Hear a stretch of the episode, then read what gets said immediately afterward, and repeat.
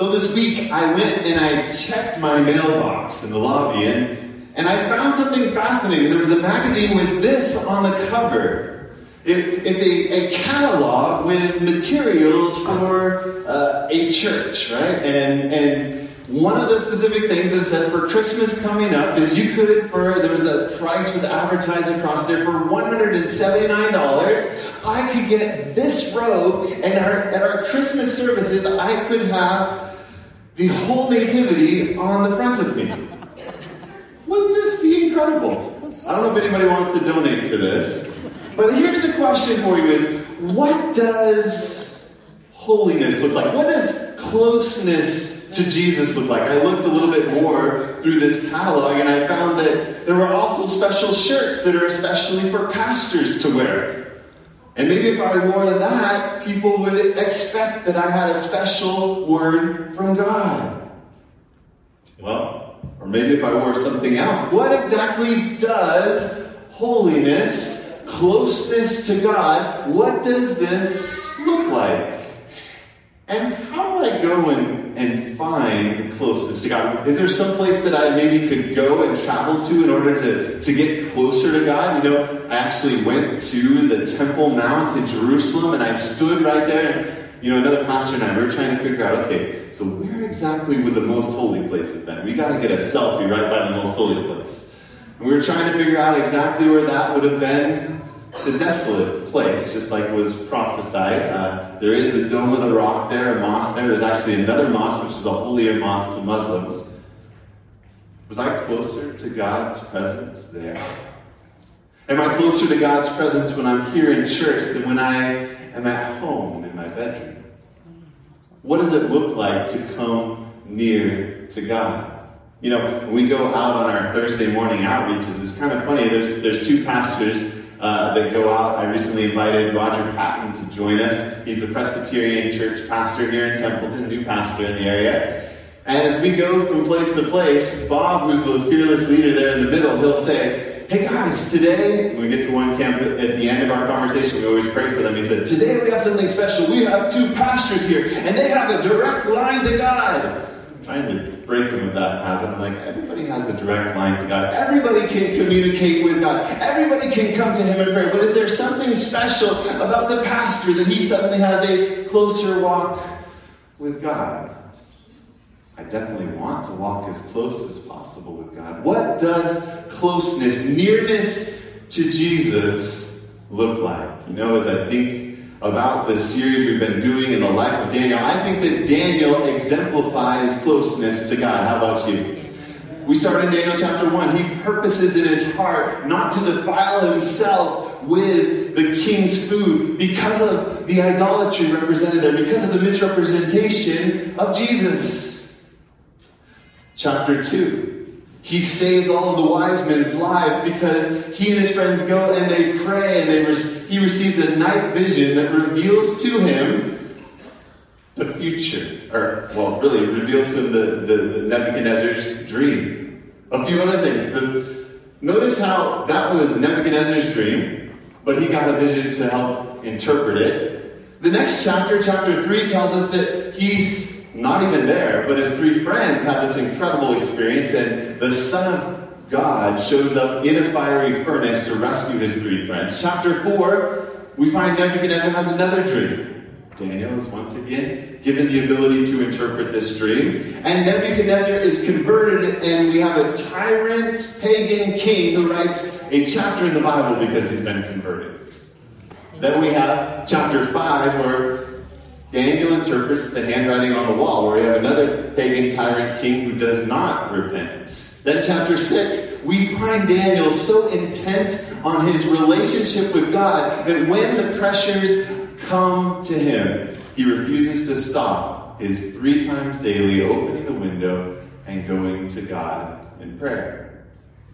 Then we have chapters 7 to 9, which we have just concluded, now, it's not somebody else that's having a dream. It's not Daniel interpreting somebody else's dream. But now, Daniel is having visions. He's having dreams. And he's getting visited by Gabriel, who goes later to Mary, who we know stands at the right hand of the Father, this angel who is so close to the very presence of God.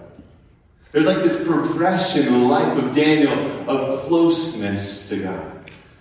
And we are going to see the climax of it this morning. You excited? I'm excited. I am excited to find out what we're going to find in Daniel chapter 10. So I invite you to take your Bible and open up to Daniel chapter 10. If you don't have your Bible, we'll follow, just follow along on the screen. And we're going to start in Daniel chapter 10. We're going to see what this experience that Daniel has with God looks like.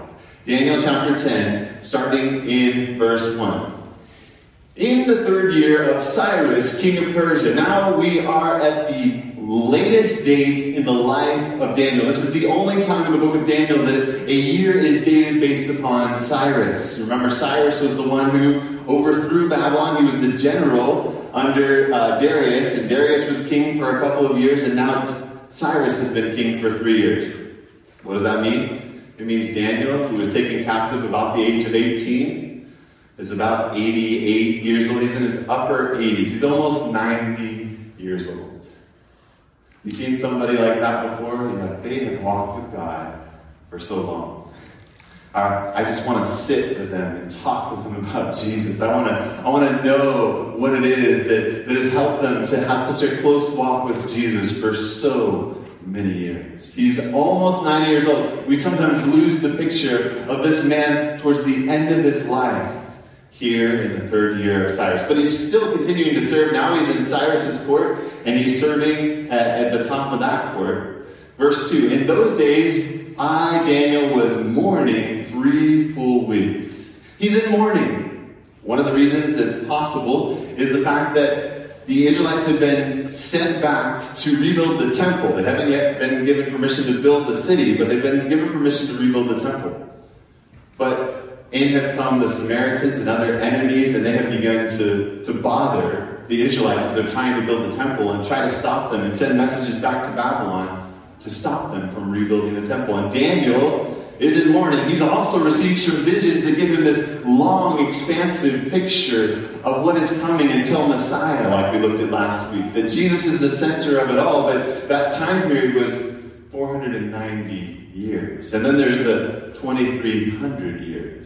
And he's trying to understand this, we'll see in just a minute in this passage. He's grappling with this. And, and in order for this 490 years even to start, there's got to be a decree that all of Jerusalem can be rebuilt, and this hasn't come yet. Maybe these are some of the things that have led Daniel to be in mourning and for mourning for three full weeks. Have you prayed for something and wondered why God isn't answering? You pray day in and day out. You pray earnestly. You wonder, is God even listening? Why am I not getting an answer? Look at how he's fasting in this time. I ate no pleasant food, no meat or wine came into my mouth. He decided to be a vegetarian during this time again. He decided to not eat pleasant food during this time. He's fasting from specific things. Fast doesn't always mean no uh, food whatsoever and just water. It can mean that I'm just just uh, holding back on a few things. Nor did I anoint myself at all. Some of the comforts he was avoiding. Until three whole weeks were fulfilled. He's in earnest about this. Now, on the 24th day of the first month, as I was by the side of the great river, that is the Tigris, I lifted my eyes and looked, and behold, a certain man, clothed in linen, whose waist was girded with gold of Uphaz. He's there by the river, and suddenly he looks and he sees a figure who's clothed in linen. And this figure, the first thing he tells us about him is he's girded with gold. Gold. Something that is so precious to us because it's incorruptible. It shines so beautifully. We like to, to have it because of its value. There's an attractiveness to gold, something that draws us in. And this character has gold that it is girded, he is girded with. His body was like beryl. I had to look that one up. Beryl. What, it, what exactly is that? Well, on Wikipedia, you find that there are different colors of beryl. There's an aqua color of it. There's an emerald color of it. Um, but some people think that maybe this isn't beryl. Maybe it's topaz, a blue color.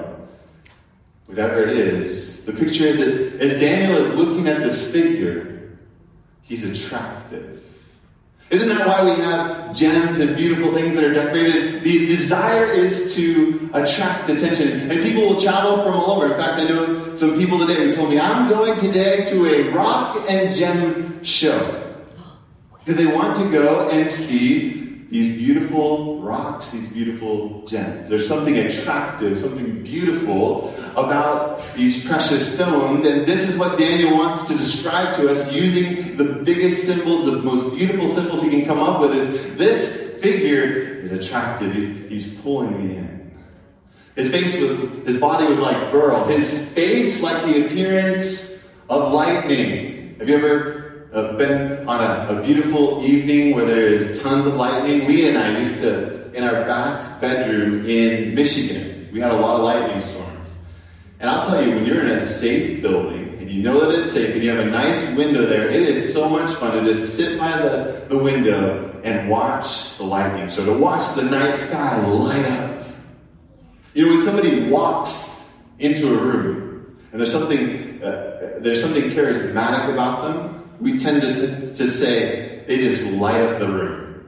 You heard somebody say that before? They, that person, they just light up the room when they walk in. The picture here is of, of his face. It's like it's, it's bright as lightning. It's, it's lighting up the place. And this again is an attractive picture that's designed to pull us in face like the appearance of lightning, in his eyes like torches of fire. Fire? Can fire be attractive? Well, have you ever gone camping before? Where does everybody hang out when you're camping? Everybody goes and they sit around the fire, and it, you know, you're all sitting there, and, and everybody for hours on end is just looking into the, the glowing embers, telling stories and singing songs. There's just something beautiful and attractive about fire as it's burning. You know, my grandmother loved fire so much that in her later years, she wasn't able to have an actual fireplace. She lived in Florida. I don't even think they put fireplaces in homes in Florida for good reason. But she got a fake fireplace that had flames that would light up, and she would sit there on her chair and just watch the fake flames flicker. There's something beautiful about looking into a fire. Well, this being's eyes were like torches of fire. And it says his arms and feet like burnished bronze in color. What is that talking about? Well, we could look at the, the metal bronze, but as you think about it, when we say that somebody is bronze, maybe we picture somebody like this with their arms that are strong and tan, or maybe legs that are extremely strong, feet that are extremely strong. The picture here is of strength and power. His arms and feet like burnished bronze in color, and the sound of his words like the voice of a multitude. Now, I don't know anybody like this, but have you ever heard somebody with a really measly voice and you just don't really want to listen to them because they just have this kind of annoying measly voice? I'm not talking about anybody here that or anybody that I know, because I don't know anybody like that. Right? This is not that kind of voice. This is the voice the sound of the words are like the voice of a multitude. Where's Paul Robin? Uh, where is he when we need him? when he reads the scripture, you can tell that Paul is in the room because there's a deep, booming voice. He had the voice of a multitude. So, so who is this? Who just showed up to Daniel? Well, let's look. Daniel chapter 10 parallels another figure who is about 90 years of age, who was also greatly beloved by God, who was also in captivity on an island called Patmos. And the very first thing in his vision, or in the first chapter of his vision, Revelation chapter 1, watch this. Daniel chapter 10, we found that the figure was girded with gold, and we find that there's a figure that shows up to John, the beloved disciple, that is girded with gold. Then we find that we saw that he had a face like lightning. Well, this figure's countenance is shining like the sun. A beautiful picture. You know, we love to go out and sunbathe. Again, an attractive picture to draw us in. Eyes like torches of fire. Oh, again, in verse 14 of Revelation 1, this figure has eyes like a flame of fire, feet like bronze, feet like brass. Voice of a multitude, voice like many waters. Can you see the parallels here? Can you see the similarities? And who is this figure in Revelation chapter 1? It tells us that he's one like the Son of Man, but it goes on to tell us this, talking about how he brings a letter to a specific church. In, well, first of all, but John also fell on his face just like Daniel is about to fall on his face. He fell at his feet as dead, John did. Notice Revelation 2, verse 18. These things says the who? The Son of God, who has eyes like a flame of fire, and his feet like fine brass. Jesus is the one that John says that he saw. Daniel doesn't define who it is, but the picture is that he is seeing the pre-incarnate Christ. He is seeing the Son of God at almost 90 years of age. It's no longer just Nebuchadnezzar's dream. It's no longer even just a vision that he's having himself, but now he's actually getting to see Jesus. To see Jesus. How about you? I want to come in contact with Jesus. I want to know God for who he truly is as revealed in Jesus. Well, notice what happens when Jesus is revealed. Verse 7 of chapter 10. And I, Daniel, alone saw the vision. For the men who were with me did not see the vision, but a great terror fell upon them so that they fled to hide themselves. Wait a second. I thought you just unpacked this as being really attractive. They don't even want to see this vision. They're running and they're hiding. Revelation chapter 6, at the end of the chapter, it tells us that when the Son of God comes seated on his throne, that people will be running and hiding and crying for the rocks and the caves. Uh, rocks to fall on them, they'll be hiding in caves. And they'll say, Hide us from the face of the Lamb. The Lamb, the one who lay down his life for them. They don't understand his goodness. They don't understand his love. Just like Adam and Eve in the garden. What was it as God came walking in the cool of the day? Adam and Eve are running and they're hiding behind bushes because they're afraid of what God is going to do to them. He's come to give them the promise that He's going to lay down His own life for them, and they're busy hiding because they're so focused on their sin and they don't see the forgiveness that there is in God. So these individuals are running and hiding. But what about Daniel? How does Daniel react when he gets to come into the presence of God Himself? Verse 8 Therefore I was left alone when I saw this great vision, and no strength remained in me. For my vigor was turned to frailty in me, and I retained no strength. Do you want to know what holiness looks like?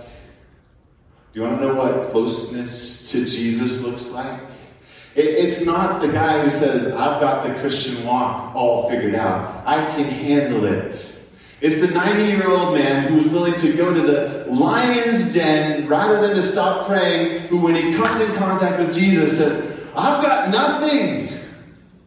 I've got no strength. It says, My vigor was turned to frailty. Really, it could be his splendor was turned to corruption. Daniel, the one that, as we go through the book of Daniel, there's not one time where there is an explicit reference to something that he did wrong. And in the Bible, you know, if you've read the Bible, that that's a pretty amazing thing. The Bible holds no punches on characters. But this guy, we have no record that he's done anything wrong. But when he's in the presence of Jesus, he's not there to say, wow, I lived a really good life. I kept all the commandments. I did the right thing. He's there saying, I've got no strength. There is nothing left. I am undone. My vigor turned to frailty, my splendor to corruption. I retain no strength. I had no strength left. Well, what happens? Oh, great controversy, first of all, page 471, talks about how this describes the experience of all who, who truly come to a place of holiness. It says, Those who live nearest to Jesus discern most clearly the frailty and sinfulness of humanity. And their only hope is in the merit of a crucified and risen Savior. Hallelujah! If you look in the mirror and say, Oh, I've been walking with God so long and I don't even know when I look in the mirror if I'm a Christian. The nearer you come to Jesus, the more you'll recognize your frailty and your sinfulness. Don't expect that one day you're going to wake up and say, I finally arrived. I fixed all my problems, and now I'm ready for translation. The reality is, there is no place in the Bible that gives us a picture that you will ever recognize that you have come to that place. But it does picture that we will come to recognize so completely, so fully, that there is no strength in me, that I am complete in Jesus, and Jesus' strength only. But notice, he's got absolutely no strength. His splendor is turned to corruption. How does heaven respond to that? Yet I heard the sound of his words. I, I heard his words, and when I heard his words, something took place. While I heard the sound of his words, I was in a deep sleep on my face with my face to the ground. You know, I used to read that and think, okay, it's just getting worse for the guy. And then I had kids. And I'll tell you, just this last week, I think Nathan's teething or something like that, and we're not getting as much sleep as we should be. And I just told Leah yesterday, I said, I had, I fell asleep. And when I woke up, I literally was, was hoping that I could sleep for days. I thought, this feels so incredibly good. Daniel's got no strength whatsoever. What does he need more than anything? To fall into a deep sleep. And when the Word of God comes to him, when he hears that voice, we're not sure if it's which voice it is, but when he hears a voice from heaven, he's put into a deep sleep. Friend, if you're wanting peace in your life, if you're wanting hope in your life, if you're wanting to come in contact with Jesus, it's by listening to his words, by sitting at his feet day in and day out. That's the only thing that keeps me going. As a pastor, I would give up if it were not for the promises of God. There's too much discouragement, too many life situations, too many people going through it, and I can't solve it all. But I know Jesus from this book, and it changes everything. You know, on that trip to Israel, I can't pinpoint, you know, we went to the, the Church of the Nativity, and they, they like to have you touch right where probably not really, but they think that the crib was, or the, the, the, uh, the manger for Jesus. They like to take you to the exact place, well, this is probably where the cross was, and there's an amazing, like, conglomerate church there, multiple churches all compiled there, and they feel like it's such a holy spot. But you know the place of my entire trip that I said, I feel the presence of Jesus like I've never felt it before? It was sitting by the Sea of Galilee, something like five or six in the morning, looking out over the Sea of Galilee and listening to the voice of Jesus. I said, I can get this every morning in my own. It's something special about looking at the Sea of Galilee and picturing it, but, but really, truly, every day I can come in contact with the living word. I can hear his voice and be given rest. Jesus says, Come unto me, all you that are weary and heavy laden, and I will give you rest. Take my yoke upon you, learn of me, for I am meek and lowly. You want to know what holiness looks like? It looks like meekness. It looks like lowliness. It looks like humility. Daniel is not the one who's there saying, okay, let me point out all the problems that there are in my people. He is confessing sins with them, and when he comes in contact with God, he's on his face saying, We've got nothing, I've got nothing. He's the righteous one. So we continue, verse 10. And behold, a hand touched me and set me trembling on my hands and knees. Right? So now he's gone from face down to now he's a little bit higher. He's on his hands and his knees, but he's still what? Trembling. He's trembling on his hands and knees. So the response is, and he said to me, O Daniel, man greatly beloved. Heaven sees one of their children there. He's on his hands and knees. He's trembling. And heaven says, You are greatly beloved. Just like he showed up to Daniel as he confessed and wanted forgiveness, he showed up to say, Heaven loves you, Daniel. Friends, you are greatly beloved. And that changes everything. These are the types of words that you need to find in the Bible. There are people that read the Bible and do not come up with rest in Christ because they don't read looking for Jesus. Understand the words that I speak to you and stand upright. Come up from your prone position to now stand upright. He's inviting him a little bit higher. For I have now been sent to you. When he was speaking this word to me, I stood trembling. Now he's finally standing up, but he's still shaking. He's still filled with fear. He's gone from face down to on his knees, trembling each step of the way, and now finally he's standing up, trembling. So how does heaven respond? Then he said to me, Do not fear, Daniel. Time and time again in the Bible, when God shows up, when angels show up, the things that God says is, don't be afraid. Jesus shows up after the resurrection of the disciples. They're cowering in the upper room, and he says, Don't be afraid. Peace be to you. Don't be afraid, Daniel. Do not fear. For from the first day that you set your heart to understand and to humble yourself before your God, your words were heard. Why shouldn't you be afraid? Because he should know that heaven is on his side, that God is his judge. And the second that you started praying, Daniel, you wondered why you've been praying for three weeks and wondered, where is the answer to this? The second that you started praying, what does it say? You were heard. Heaven heard. Heaven's on your side. Daniel, I want you to know that, that heaven is responding to your prayers. Notice what it goes on to say. And I have come because of your words. Gabriel, the one who's at the right hand of the Father, he could have sent any of his multitude of angels. But here's Daniel praying. He says, Send Gabriel. Friends, when you pray, angels fly. Things happen. But why three weeks? Why did it take so long if an angel is flying right away? Verse 13 continues, But the prince of the kingdom of Persia withstood me 21 days. Now, the New Testament tells us that Satan is the prince of this world. So we see here a spiritual battle going on, but it's likely going on for the actual prince of the kingdom of Persia, for Cambyses, Cyrus's son. That's one possibility. We're not sure exactly what's going on here, but, but the angel wants us to know that there's free will on this planet. And we see chaos, we see things going on, we see mass shootings, we see fires, we see people getting hurt by other people. And everyone has their freedom to choose. But the picture is that the angels are proactive when we pray in trying to solve these issues. The prince of the kingdom of Persia withstood me 21 days, and behold, Michael, one of the chief princes, really it should say, first, or the overseer of the chief princes, came to help me, for I had been left alone there with the kings of Persia.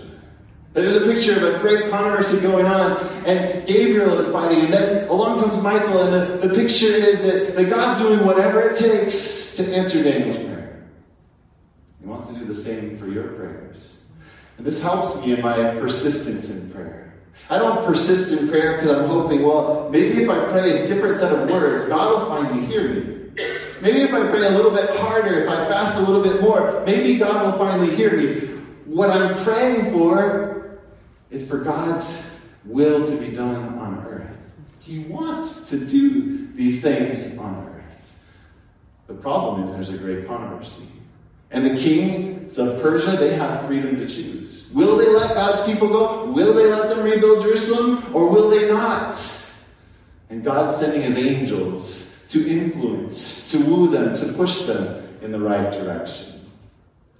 And came to make you understand what is to happen to your people in the latter days, for the vision is for the days yet to come. So I've come to give you understanding. When he had spoken such words to me, I turned my face toward the ground. All right, so he's standing, he's been trembling. The angel's trying to keep him from trembling, but notice now. Now his face is turned toward the ground and he is speechless. How does heaven respond? And suddenly, one having the likeness of the sons of men. Look at how intimate this is. One like the sons of men comes up and touches my lips. Then I opened my mouth and spoke, saying to him who stood before me, My Lord, because of the vision, my sorrows have overwhelmed me. Another translation, my pains are too much for me, and I have retained no strength. Daniel's still saying, I don't have anything. This battle's too big for me. I don't have what it takes. I'd love to hear that. I'd love to respond to that. Notice what the angel says, and he said to me, Oh man, greatly beloved.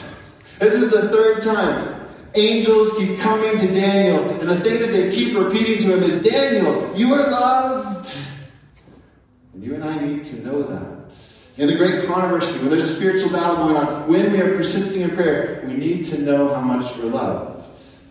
Oh, but Daniel probably already knew how much he was loved. I mean, he needed to progress beyond that. He's 90 years old. He's seen his friends go through a fiery furnace. Don't just talk about the love of God. That's for that's for that's for those beginning their faith, right? No. Daniel needs to hear that he is loved. The one who received some of the most incredible prophecies in the universe, that are in the world history. He needed to find out that he was loved. Don't let anybody tell you because it is a lie that you have heard enough about the love of God. That is the greatest reality because God is love. So when he spoke to me, I was strengthened. What is he strengthened by? The angel said, Fear not, you're greatly beloved, peace to you, be strong, and he's strengthened by it. And then he says, Let my Lord speak, for you have strengthened me. So look at this. Daniel's experience and heaven responds. We see this throughout this passage. We see that he has no strength, vigor, and his vigor has turned to frailty, his splendor to corruption. How does heaven respond? The voice of Jesus puts him to sleep. You've got no strength? Here, I'm going to speak to you. And he falls asleep and he rests. Then he's face down on the ground. How does heaven respond to that? Heaven touches, uh, the messenger touches him and sets him up on his hands and knees, pulls him up off of his face. Now he's on his hands and his knees. But now he's on his hands and his knees and he's trembling on his hands and his knees. How does heaven respond? Daniel, get your act together. How many times do I have to tell you you're greatly beloved? I'm here on your behalf. Like, Daniel, stop. When are you going to get it? Look at how persistent God is in revealing his love. You are greatly beloved. Understand, stand upright. He stands upright and he's there. Now he's trembling. Fear not, your words have been heard. I was sent right away. And he's informed about a spiritual battle that is taking place. As if that weren't enough, though, Daniel is with his face down towards the ground and he's speechless. He can't even talk. And the angel touches his lips. And then he says, I think we may have skipped over verse 17. He actually says, My sorrows have overwhelmed, part of it at least, my sorrows have overwhelmed me. I have retained no strength. No strength remains in me, he goes on to say. And besides that, he says, There's no breath in me. I can't even breathe. Do you know how many times you've breathed today? How many breaths you've taken? The Bible says, In him we live and move and have our being. Not a single breath do I take apart from the loving care of my Father in heaven. Every breath that I take, I can know how much God loves me. But he says, I've got no breath in me. I can't even breathe on my own, God. And the messenger touches him and strengthens Daniel. And then he's told, O man, greatly beloved, fear not. Peace be to you. Be strong. Yes, be strong. You're greatly beloved. Don't be afraid. Have peace and be strong in the knowledge that I love you and that you don't have to be afraid because I love you and that you can have peace because I love you. You can be strong in that reality and you can endure to the very end. You know, as we look at this loving character of God, we realize something that there is no place that we could go to finally arrive where we say, I now have nearness to Jesus. And there's no experience where I can suddenly say, pinpoint something in my life to say, yeah, I finally got it all together. That's actually one of the most dangerous places to be. Where I need to be is recognizing that I have no strength, I don't have what it takes, and I need Jesus. So, you know what I really want to tell Bob? I want to tell him, you know what? you may be far closer to Jesus than me. You know why?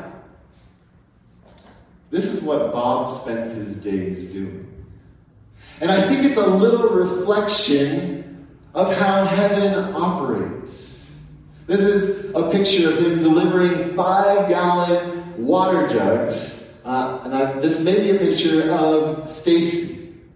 Stacy has been living in her car um, for quite some time. Her boyfriend is in jail, and she can't work because she can't really even walk quite uh, very well. She can just barely shuffle around. She's not able to, to work. She's been living in her car.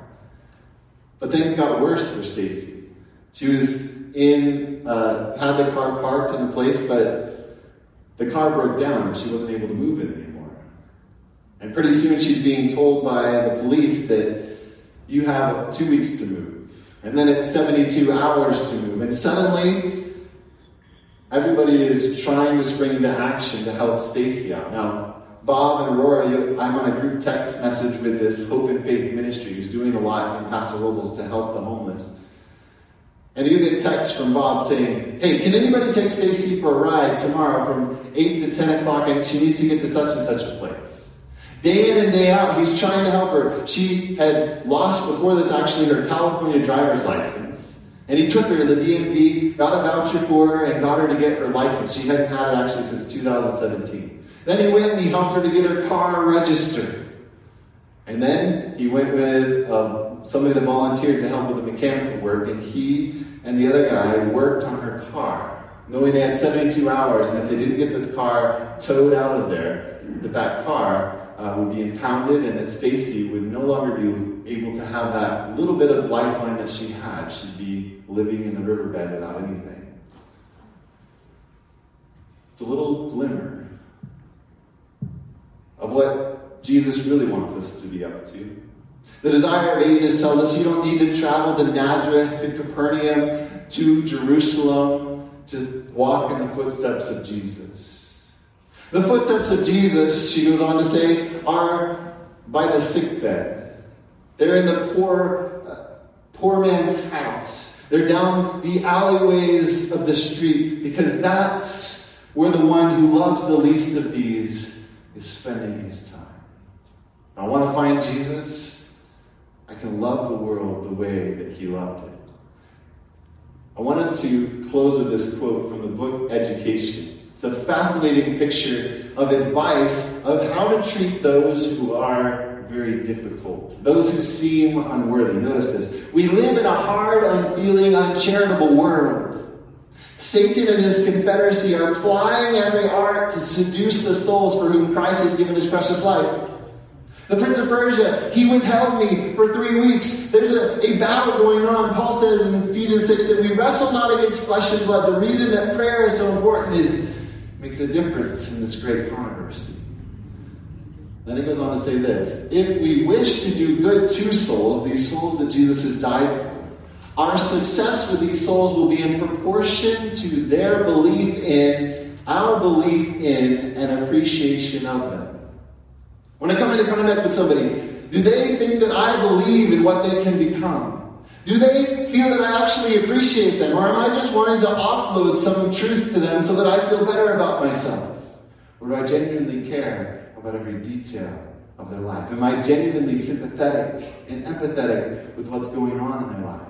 in proportion to our belief in and appreciation of them. Respect shown to, struggle, to the struggling human soul is the sure means through Christ Jesus of the restoration of the self respect the man has lost. When I show respect to somebody, they begin to be able to believe that there actually is value. Our advancing ideas of what he, that struggling soul, may become is a help we cannot ourselves fully appreciate.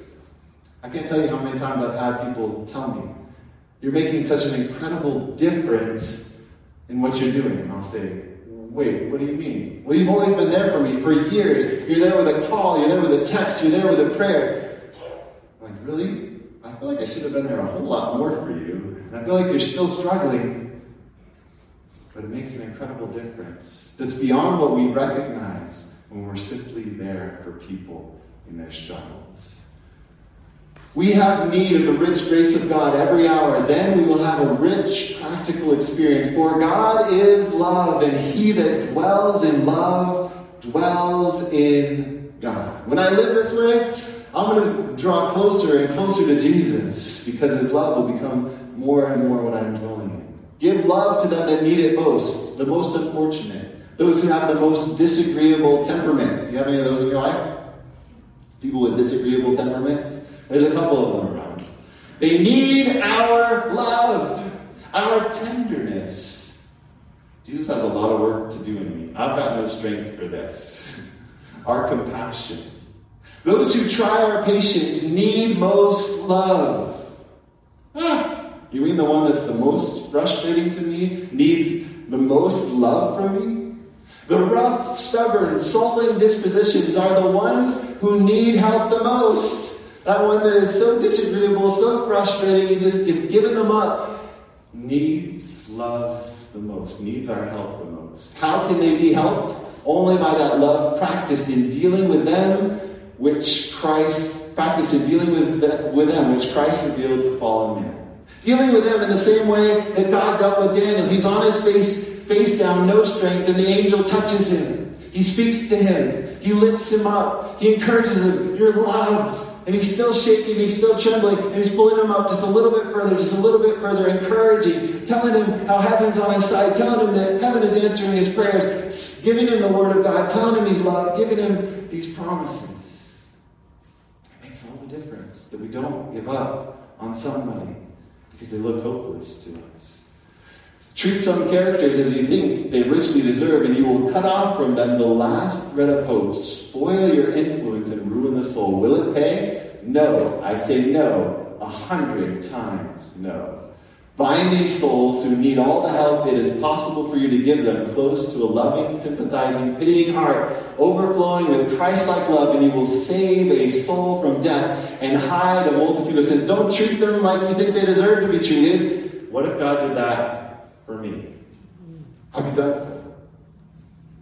But so often we say, well, that person doesn't deserve it. They did this, and you know how they spend their money, and do you know? What if God treated me that way? Had we not better try the love process? You know, the love process makes an incredible difference. Stacy, um, Aurora Williams, who runs Open Faith, came to our Thursday night Bible study, and she came in. She was so excited. She said, "Today, I got to sit down with Stacy, and I was talking to her for about half an hour." And as I talked to her about what's going on in her life, she said, You guys are different. You don't just toss us stuff, you don't just give us stuff, but you actually come and get to know us. You get to know our stories. You get to know what we're going through. And she said, if, Bob hadn't had given up on me during the heat wave when it was 110 outside and I had no water, if he wasn't bringing me those five gallon jugs, I don't know where I would be. I would have given up hope. And then she said this crucial thing. She said, You know, I didn't believe that God existed, but I do now. I didn't believe that God existed, but I do now. Maybe that atheist down the street. Maybe that person who seems like they don't know God. Maybe they need to know His love through me and through you. And maybe that'll change their lives forever. I want to just simply ask you these two things. One, take time to get to know the love of God. Let Him pursue your love. Don't be like the men who ran away and didn't get to encounter the glory of God. We've got to encounter it to the place where we recognize that we've got no strength. Our righteousness is filthy rags, and Jesus is everything. We're only complete in Him. And then, having recognize that, reflect it to the world around you. Jesus said, I'm the light of the world, and then he said, Go let your light, you are the light of the world. Go let your light shine, that men may see your good works and glorify your Father in heaven. I want to encourage you just to reflect on those things as you sing this song, praying and asking that God would draw close, draw you closer and closer to his loving heart. Father, help us to know that you are here. Not that to change everything about how we live, as we recognize that we are loved. Father, may this lead us to see that there is no strength in us to produce a righteousness that is like yours. May we realize that we desperately need a Savior. Thank you. Thank you for being so patient with us, for keep for how you continue to pick us up and come closer and closer and pick us up and speak to us words of encouragement, give us more promises. You don't give up on us because we don't get it yet, even if we're nine years old and a prophet. Father, thank you for your incredible love. Lord, Please show us how to treat others the same way. Would you work through us to extend the same grace, the same mercy, the same love to hurting humanity around us? Please guide our footsteps to walk in your footsteps. In the name of Jesus, I pray. Amen.